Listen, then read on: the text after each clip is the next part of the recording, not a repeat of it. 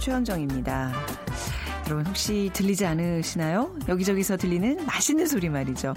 뭐 앵두도 익어가고요. 살구도 익어가고 복분자도 빨갛게 연그러가고 있습니다. 이렇게 장미의 계절 6월에는요. 아름다운 꽃과 함께 곳곳에서 맛있는 소리가 들리는 것 같은데요. 뜨거운 태양 아래 곱게 연그러가는 과일들처럼 우리 마음에도 향기로운 열매들이 가득 채워졌으면 하는 바람입니다. 경기 불황에 취업은 힘들고 어려운 일도 많지만 단 한 번뿐인 인생, 오늘의 행복을 위해 투자하는 사람들, 왜 욜로족 들이라 그러잖아요. 충분히 공감하는 내용일 것 같은데요. 자, 잠시 후 2030 핫트렌드 시간에 욜로 소비라는 키워드로 빅데이터 분석해 보겠습니다. 그리고 앞서서는 아, 세상의 모든 빅데이터 시간에는요. 실업률을 주제로 얘기 나눠보겠습니다. 자, 오늘 2030 트렌드를 전하는 날인데요. 빅퀴즈 한번 같이 풀어보시죠. 논어 위정편에 30세를 일컫는 말이 있습니다. 자신의 체험에 바탕을 둔 공자의 말씀인데요. 나이가 15세가 되어서 학문의 뜻을 두었고 않았고 지학이라 그러죠. 40세가 되어서는 판단에 혼란을 일으키지 않았고 불혹입니다. 50세가 되어서는 천명을 알았다고 합니다. 지천명. 자, 30세가 되어서는 학문의 기초를 세우고 확립되었다고 하는데 30세를 일컫는 그 말은 무엇일까요? 학문의 기초를 세우고 확립되었다. 1번 중년, 2번 노년, 3번 환갑, 4번 이립. 중년, 노년, 환갑, 이립. 중에 정답 고르셔서 저희 빅데이터로 보는 세상으로 정답 주시기 바랍니다. 커피와 도넛 모바일 쿠폰 준비해 놓고 있습니다. 휴대전화 문자 메시지 지역번호 없이 샵 9730이고요. 짧은 글은 50원, 긴 글은 100원의 정보 이용료가 부과됩니다.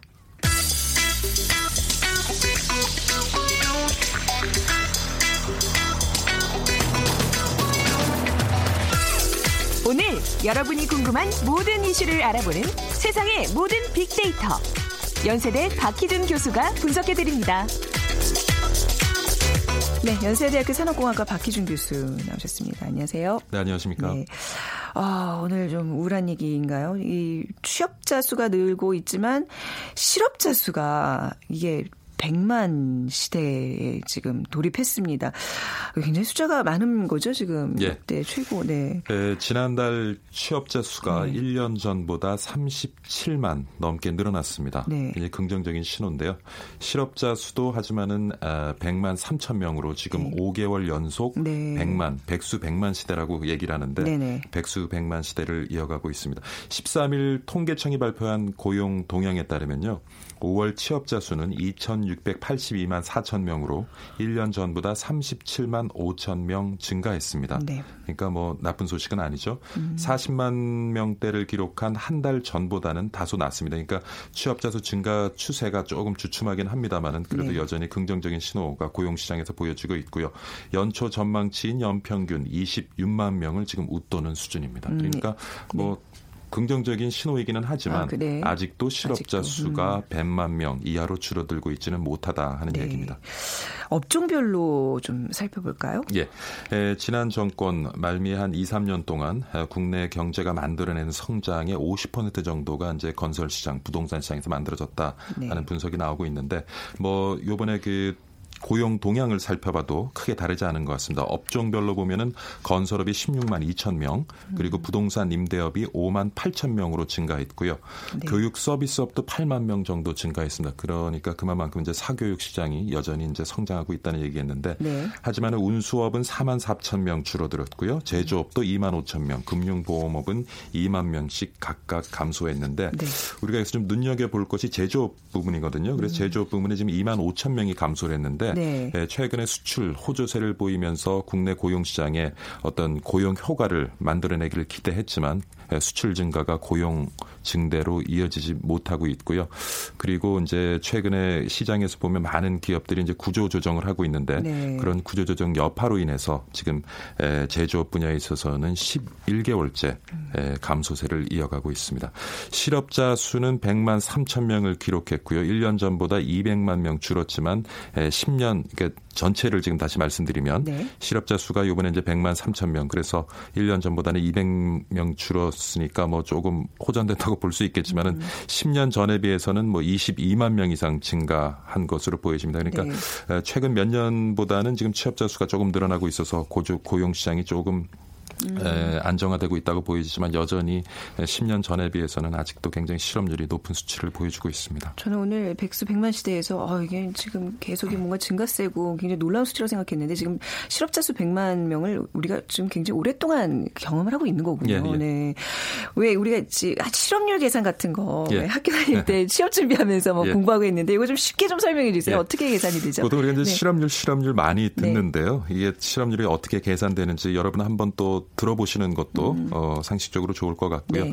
그래서 실업률이라고 하면은 일할 능력 이 있는 사람 음. 혹은 취업할 의사가 있는 사람 가운데 네. 일자리가 없는 사람입니다. 음. 예, 그래서 어, 실업자 수를 어, 네. 만 15세 이상 경제 활동 인구 수로 나눠서 구하게 되는데 그럼 경제 활동 인구가 뭐냐? 네. 그러니까 앞서 말씀드린 것처럼 일할 능력이 있거나 네. 취업할 의사가, 의사가 있는 사람을 네. 경제 활동 인구라고 우리가 지칭을 하고요. 네. 그래서 15세 이상 인구를 경제 활동 인구로 나눈 것이 예, 실업자 수라고 볼 수가 있겠습니다. 음. 그런데 경제 활동 인구를 기반으로 한 이런 실업 률은 어떻게 조사를 하느냐? 네. 조사 기간은 매월 15일이 들어있는 일주 동안에 수업을 수입을 얻기 위해서 1시간 이상 일을 했느냐 안 했느냐? 1시간이 기준인가요? 예, 예. 네. 그러니까 어떻게 보면 지금 그 발표되고 있는 실업률에 조금 그 네. 왜곡 현상이 있죠. 음. 그러니까 우리가 실제로 느끼는 체감 실업률보다는 네. 에, 통 발표되는 통계는 조금 실업률이 낮을 수가 있습니다. 예, 여기 네. 보시는 것처럼 네. 매월 15일이 들어있는 일주일 동안 에, 수입을 얻기 위해 1시간 1 시간 이상 일한 사람 네. 요것을 이제 에, 그 실업률에서 어, 배제하기 때문에 에, 그리고 또 그다음에 본인 또는 가족이 소유 경영하는 농장이나 가게에서 보수를 받지 않고 네. 주당 18시간 이상 일한 사람도 포함이 됩니다. 네. 그러니까 그러다 보니까 아무래도 이제 좀 실업률 발표되는 수치 실제로 우리가 피부로 느끼는 거하고는 조금 좀 차이가 있을 음, 수가 있겠죠. 취업할 의사라는 게 좀 애매한데 뭐 예를 들면 뭐 주부나 예. 그렇죠? 뭐 학생이나 이런 부분은 어떻게 분류가 되죠? 그렇죠. 네. 이제 학 생이나 주부는 원칙적으로 실업률 통계에서 빠집니다. 네. 네. 그리고 수입을 목적으로 취업을 하면 네. 이제 학생이나 주부 같은 경우도 수입을 목적으로 취업을 하면 경제 활동 인구에 포함이 되고요. 네. 그리고 최근에 이제 또 어, 이번 정부 들어서 공고 경영의 일자리를 늘리겠다. 그래서 음. 공무원 시험을 준비하는 취준생들이 굉장히 늘어나고 예. 있는데 학생을 다니고 있는 취준생도 어, 경제 활동 인구에서는 제외됩니다. 아, 네, 그렇다 네. 보니까 실제로 최근에 이제 청년 실업 문제가 굉장히 화두가 되고 있는데 예. 예. 실제 통계 발표되는 것보다는 청년 실업 문제 그것보다는 조금 더, 더 심각할 네. 수 있다고 보는 것이 좋겠고요. 음. 군인이나 뭐 수감자 네네. 같은 경우는 같은 무조건 무조건 대상에서 제외가 돼요. 아, 네. 예, 그렇습니다. 네. 자, 뭐 그래서 이제 이렇게 이제 통계를 낸 게 지금 실업률이 이제 100만을 넘고 있다는 얘기인데 실업률 지표가 개선되고는 있지만 청년 실업률이 높은 게 지금 문제잖아요. 그렇죠. 네. 지금 사실 실업률이 높은 것도 문제이지만 그것보다는 이제 청년 네. 실업률이 높은 것 굉장히 문제인데요. 청년 실업자는 41만 9천 명을 기록을 했습니다. 그래서 50만 명 지금 아래로 떨어져 있고요. 청년 실업률도 어, 지금 통계적으로는 9.3% 그러니까 0.4% 포인트 감소를 했습니다. 네. 그리고 아르바이트를 하면서 구직 활동 중인 학생, 공무원 시험 준비를 하는 취준생, 경력 단절 여성 등을 포함한 체감 실업률은 고용 지표 어를 봤을 때는 한 11% 음. 정도 된다고 하니까 네. 아까 제가 말씀드린 것처럼 그냥 발표되는 청년 실업률보다는 우리가 체감하는 음. 실업률은 이보다 좀 높은 수치고요. 네. 어 사실은 그 앞서서도 진행자께서 말씀하셨는데 에, 취업할 의사가 있는 사람을 구분해내는 것이 사실 쉽지 않거든요. 네. 그래서 그런 부분에 있어서 실업률을 이렇게 에, 측정하는데 좀 애로 사항이 있고요. 음. 그래서 뭐 일부 어, 연구 기관들은 최근에 청년 실업률 체감 청년 실업률이 네. 20% 정도 정도에 육박할 것이다라는 발표도 음. 있습니다. 네, 이게 다 이런 뭐 언론마다 다른 수치가 나오는 거는 이제 그런 애매모호한 예. 기준 때문인데 실업에 대한 SNS에서의 반응은 어떤가요? 그 제가 지난 한 달 동안 예. SNS에서 어, 실업과 관련돼서 오고 간 대화를 좀 분석을 네. 해보니까 뭐 여러분 어렵지 않게 짐작하실 수 있는 것처럼 청년 실업이라는 단어가 연관 단어 가장 상위 순위에 위치해 있었고요. 네. 그다음에 청년 복지 일자리 이런 단어들인데 에, 뭐요 요번에 이제 정부 들어서서 아직 국회에서 통과는 되지 않았습니다만 추경 예산 편성이 논의가 되고 있고요. 음. 그래서 추경이란 단어도 굉장히 상위 순위에 네. 위치해 있습니다. 그리고 어, 감성적 분석을 좀 해보면 65% 정도가 긍정적인 아 부정적인 음. 견해를 가지고 있고요. 19% 정도는 긍정적이고 15% 정도는 중립적인 견해인데 그래서 어, 우리 뭐 사회의 많은 구성원들이 현재 그 청년 실업 문제에 대해서 굉장히 에, 조금 많은 걱정을 하고 있고 네. 또 우려를 하고 있는 그런 느낌이었습니다. 뭐 아무래도 이제 이번 대선 치르면서 많은 대선 공약으로도 계속 나왔는데 이게 지금 만성화가 되고 있다는 게 문제잖아요. 예. 그 특히 이제 교수님께서는 학교에서 그 뭐 청년 실업에 대한 체감이 누구보다 크실 텐데 예.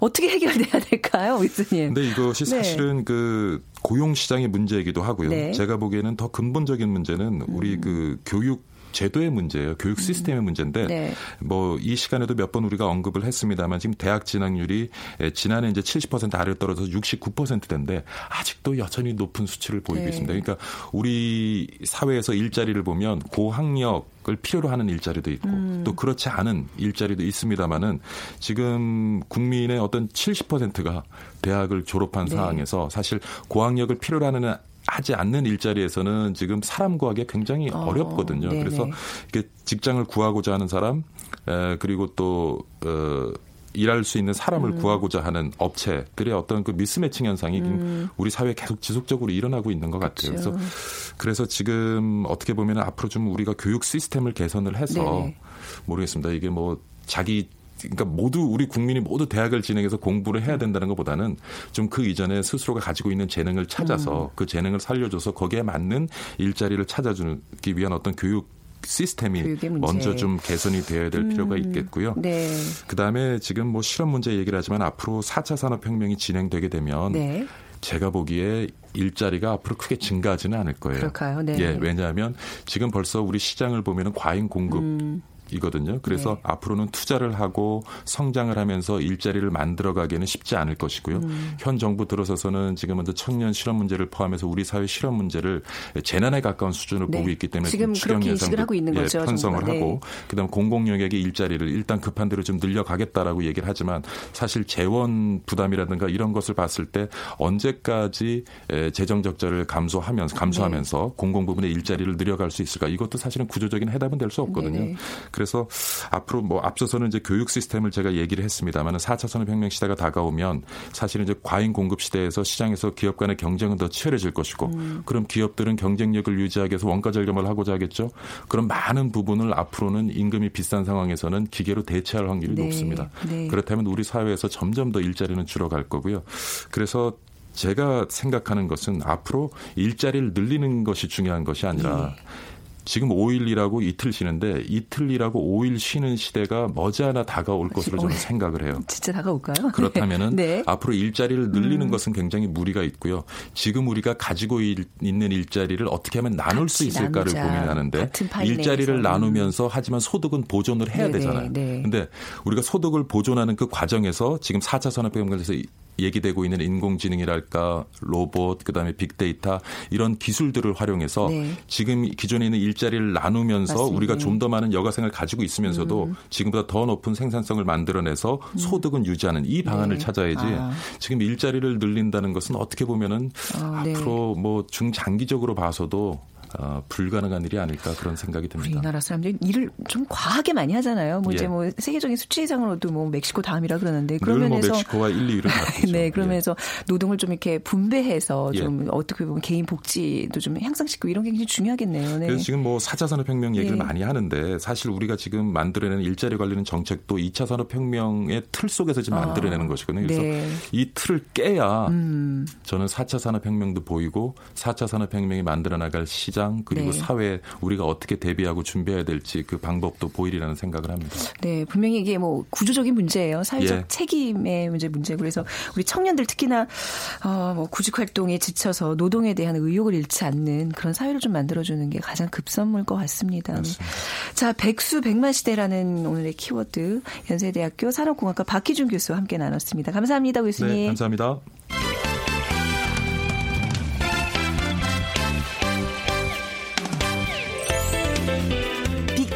알려주는 2030 핫 트렌드. 빅커뮤니케이션 전민기 팀장이 분석해드립니다. 네, 빅커뮤니케이션 전민기 팀장 나오셨습니다. 안녕하세요. 네, 반갑습니다. 전민기입니다. 오늘 빅퀴즈 부탁드릴까요? 네, 논어 위정편에 30세를 일컫는 말이 있습니다. 자신의 체험에 바탕을 둔 공자의 이야기인데요. 나는 15세가 되어서 학문의 뜻을 두었고 이건 지약이고요. 네. 40세가 돼서는 판단에 혼란을 일으키지 않았다. 부록 우리가 다 음. 알고 있는 단어죠. 50세가 돼서는 천명을 알았다고 합니다. 지천명이고요. 네. 30세가 돼서는 학문의 기초를 세우고 확립이 됐다라고 하는데요. 이런 30세를 일컫는 말은 무엇일까요? 음. 1번 중년, 2번 노년, 3번 환갑, 4번 일입. 음, 중에 정답 고르셔서 어, 휴대전화 문자메시지 지역번호 없이 샵 9730으로 보내주세요. 짧은 글은 50원, 긴 글은 100원의 정보 이용료가 부과됩니다. 좀 어렵나요? 네. 이제 뭐 50, 지천명 40%는 굉장히 자, 많이 들으셨던 거 되고 뭐 우리가 60은 또 귀가 이렇게 순화해진다 공감을 잘한다 해서 이순이라고 그러고 자 30세를 일컫는 이 말 잘 골라주시기 바랍니다. 자, 오늘 정, 오늘 같이 나눌 얘기가요. 욜로 소비입니다. 우선 네. 욜로에 대해서 좀 먼저 설명을 해 주세요. 네, 욜로는 이제 어 you only live once라는 단어의 음. 약자고요. 네. 원래는 미국의 흑인 래퍼가 먼저 음. 썼는데 유명해진 건 오바마 대통령 때문이에요. 네. 국민 건강 개혁 국민건강보험 개혁법을 이제 홍보하기 위해서 만든 그 음. 동영상에서 음. 오바마 대통령이 욜로맨 이렇게 아, 외치면서 어. 그 많은 사람들이 관심을 갖게 된 거죠. 어. 무슨 뜻이냐 이렇게 네. 하면서 그러니까 어 인생은 한 번뿐이기 때문에 어, 좀 즐기면서 음. 즐겁게 살자가 요즘입니다. 말 네. 자체는 너무 좋지 않아요? 말 네. 자체는 진짜 듣기만 해도 행복해지는데. 근데 이게 이제 약간 예. 어감에 따라서는 뭐 자포자기 하는 느낌도 좀 들고 말이죠. 인생 한 번뿐인데 뭐 그냥 대충 살자. 이건 아니잖아요. 그건 아니에요. 네. 네. 그러니까 본인이 좋아하는 거, 그러니까 막 돈을 쓰자는 게 아니고 네. 오늘 욜로 소비에 관한 이야기인데, 음. 어, 내가 원하는 거에는 투자를 하고 네. 그렇지 않은 부분에 좀 아껴가지고 음. 쓸데없는 돈을 낭비를 막고서 네. 원하는 곳에 좀 더 집중 투자하겠다. 뭐 이런 음. 뜻으로 받아들이시면 될 것 같습니다. 네. SNS에서 요즘 욜로에 대한 얘기 많이 나오죠. 많이 나와요. 음. 1년 동안 한 15만 건 넘게 언급이 됐고요. 네. 연관어도 보면은 인생, 즐기다, 여행, 쇼핑, 소비 음. 다양하다. 그러니까 탐색어 여론 동향이 보면은 상위 30개를 봤는데 네. 부정적인 네. 언급이 하나도 없었습니다. 이런 경우는 음. 진짜 별로 없거든요. 네. 그러니까 내 인생을 살고 나를 위한 하루하루를 사는 것이기 때문에 그만큼 부정적인 언급 그런 뉘앙스는 전혀 담지 않고 있는 그런 단어입니다. 음, YOLO 소비, 뭐 YOLO life 형태 이거에 대해서 이제 2030 젊은 세대들의 생각은 좀 많이 다른가요? 어때요? 비슷하죠. 네. 네. 좋은데 이제 네. 20, 30대 성인 남녀 한 1000명 정도 대상으로 이제 욜로 라이프 스타일에 대한 생각을 좀 물어봤더니 네. 84.1%가 어 이건 긍정적이다 이렇게 음. 답을 했습니다. 그러니까 네. 욜로 라이프를 긍정적으로 생각하는 이유가 뭐냐 물었더니 나중에 후회하지 않을 것 같아서가 60.7%였고요. 네. 자기 주도적 삶을 살 수 있어서 또 실용적이고 효율적인 생각인 것 같아서 열정적인 것 같아서 도전 정신이 있어 보여서 뭐 이런 답변이 이어졌거든요. 음. 그러니까 이들에게 그러니까 저도 30대지만 중요한 거는 스스로 만족하는 삶을 네. 누리는 거예요. 그래서 저도 아이를 키우고 있지만 어, 아내랑 싸우는 이유 중에 하나가 네. 내 삶이 없다거든요. 어. 그러니까 그동안 누려왔던 나만의 네. 뭔가가 부족하기 때문에 네. 싸우는 걸 봐서는 요즘 네. 20, 30대는 내 인생, 나의 음. 삶 굉장히 중요하게 생각한다 이렇게 볼 수가 있겠어요. 그러니까 한 이게 벌써 우리는 약간 이제 뭐 중간인 것 같아요. 근데 이제 저희 부모님 세대만 해도 무슨 욜로야. 부모님들은 항상 희생하고 그렇죠? 미래 대신 아이들의 그 현재와 또 아이들의 미래만을 걱정하는 네. 음. 근데 이제 아무튼 요즘 세대들은 어 나중에 후회하지 않도록 이 순간 최선을 다해서 뭔가 누리겠다 이런 나를 위한 이런 생각이 분명히 있는 거예요. 그러니까 분명히 굉장히 자기 중심적인 생각 아닌가요? 어떻게 보면 그렇기도 네, 해요. 네. 네. 자기 중심적인 생각이기도 하고. 네. 근데 사실은 내가 행복해야 또그 음. 그 행복한 기운이 퍼진다라는 생각을 좀 갖고 있는 것 같아요. 네. 요즘 젊은이들은 예전에는 이제 부모님들 같은 경우는 나를 희생해서 음. 우리 가족과 네. 자식들이 즐거워하는 걸 보면서 행복을 느꼈다면 네. 이제는 내가 행복해야 내 주변인들도 행복하다라는 네. 좀 가치가 좀 변하긴 한 겁니다. 저도 뭐 이제 육아를 하면서 또 이제 일을 하면서 제 항상 하는 얘기가 제 철학이에요. 네. 내가 행복해야 어. 아이가 행복하다. 어, 맞아요. 그것도 저도 굉장히 이기적인 네. 엄마죠. 네. 아 근데 그렇게 생각해 보면 굉장히 그게 굉장히 편한 삶이 될수 있어요. 음. 너무 아이를 위해서 나의 시간을 너무 많이 투자한다거나 뭐 아이한테 자체만 뭐 이렇게 돈을 쓴다거나 소비를 한다거나 이러지 않는 나누려고 음. 노력을 하는데 네. 그러니까 결국 욜로라는 게 나를 위한 소비잖아요. 네. 그렇죠? 네. 맞습니다. 네. 그러니까 그 나를 위한 소비 를 가장 이제 어, 음. 우선 순위에 두고 있고요. 네. 그러니까 사회적으로 굉장히 욜로가 주목을 받고 있는 가운데, 그러니까 올해 들어서 10명 중 9명은 온전히 나만을 위한 소비를 했다. 예, 음. 예, 거기서 만족감을 느꼈다라는 네. 또 설문조사가 있었거든요. 그러니까 내가 평소에 좋아하던 것에 대한 지출은 이게 부담스럽기는커녕 굉장히 즐기고 있다라는 거예요. 음. 예, 그래서 저는 아직까지 좀 부담스럽기는 해요. 만약에 그렇죠. 나만을 네. 위해서 뭐 비싼 옷을 샀다, 뭐 나만을 위해서 여행을 간다, 네. 아직 그 수준 은 아닌 것 같고. 맞아요. 네. 근데 요즘 젊은이들은 네. 여기에 좀 더 열광하는 아, 것 같고 네. 꼭 비싼 것만 아니고요. 아, 닙니다 그래서 네. 내 수입 안에서 이뤄질 수 있는 가치 소비 성향의 어떤 소비를 하는 것이 특징이고요. 간혹 이제 부작용이 있다라고 한다면 내가 가진 것 이상의 소비가 반복이 되면서 음. 과소비를 흐른다든지 여기에 너무 집착해가지고 필요 없는 물건 너무 많이 사거나 네. 그거를 욜로로 또 이렇게 포장하는 음. 젊은이들이 있거든요. 네. 그런 경우 이외에는 뭐 그쵸. 다들 긍정적으로 바라보고 있습니다. 뭔가 부적절한 일들을 다 욜로라고 이제 표현하면 네, 포장을 할 수도 있는 거잖아요. 방패로 쓰는 네. 경우가 있어요, 젊은이들이. 그 나를 위해서 소비하는 그 분야는 어, 디가 제일 많이 나타나고 그러니까 있어요? 그러니까 네. 가장 많이 이제 음. 소비한 거는 패션이었고요. 네. 그다음에 이제 여행 뭐 이런 음. 것들 그리고 100만 원 이상 어 가장 100만 원 이상 나를 위해서 써봤다 한 달 안에 네. 그게 34%로 가장 아, 많았고 생각보다 금액이 크네요. 많죠. 네. 20에서 50만 원이 19%, 10에서 20만 원 14%, 50에서 80만 원 13%거든요. 네. 그러니까 아까 말씀드린 대로 32%가 의류라든지 의류. 패션 잡화, 음. 2위가 이제 항공권, 숙박권 같은 여행 관련 상품이 17%. 네. 그다음이 뭐 화장품이라든지 뷰티 제품 11%고요. 음. 게임이나 뭐 드론 이런 취미 용품이 11%. 네. 앞으로 본인을 위해 더 투자하고 싶은 항목은 여행 관련 상품이 어. 가장 많았습니다. 그러니까 네. 지금은 뭐 옷 같은 거 사고 있지만 네. 여행을 더 많이 가고 음. 싶다라는 그런 마음들이 큰 것 같아요. 그 욜로가요. 요즘 또 뭐 일코노미 네. 이게 무슨 나 혼자 뭐 그그 그 붐을 얘기하는 거죠. 그러니까 일코노미 예. 예. 그러니까 1인 1인을 뜻하는 1에다가 네. 이제 economy 1인 음. 경제라고 1인 경제. 보시면 될 것 같아요. 네. 그러니까 그래서 욜로가 이제 이거랑 좀 결합이 돼서 새롭게 또 나오고 있어요. 네. 그러니까 1인 가구가 늘다 보니까 네. 시간이 나, 많고 그러다 보니까 나를 위한 투자를 하고 이런 게 좀 맞물려서 요즘 트렌드가 돌아간다는 걸 좀 알 수가 있었는데 네. 그러다 보니까 이제 어 이런 뭐 무언가를 이제 생산해내는 입장에서도 음. 혼자 하는 사람들 좀 많이 노리게 된 거죠. 네. 그래서 요즘에는 사실 호텔을 혼자 간다라는 건 좀 어색한 일인데 혼자 호텔도 가서 쉬고 그러나요? 예, 이걸 호캉스라고 합니다. 호텔 네, 호캉스는 많이 네, 들어봤죠. 네. 혼자 가는 사람들을 위한 그런 것들이 음. 굉장히 많이 나오고 있어요. 네. 그리고 또 혼자서 여행 가는 사람들 위해서 이런 여행 업체에서도 발빠르게 움직이고 있고요. 그러다 보니까 참 재밌는 그런 현상들이 많이 일어나는데 뭐 물론 영화 혼자 보는 분들 많지만 네. 이 집계를 내봤더니 100명 중에 13명은 혼자서 영화를 본다라고 하고 요. 그러니까 영화업계 자료를 봤더니 1인 관객 비중이 2012년에 7.7%는 였는데 16.9%로 늘어나고 있거든요. 네. 그러니까 사실 뭐 혼자 할 수 있는 무언가를 어, 누리고 있다라는 건 다 욜로에 지금 음. 포함시키면 될 것 같습니다. 네. 네.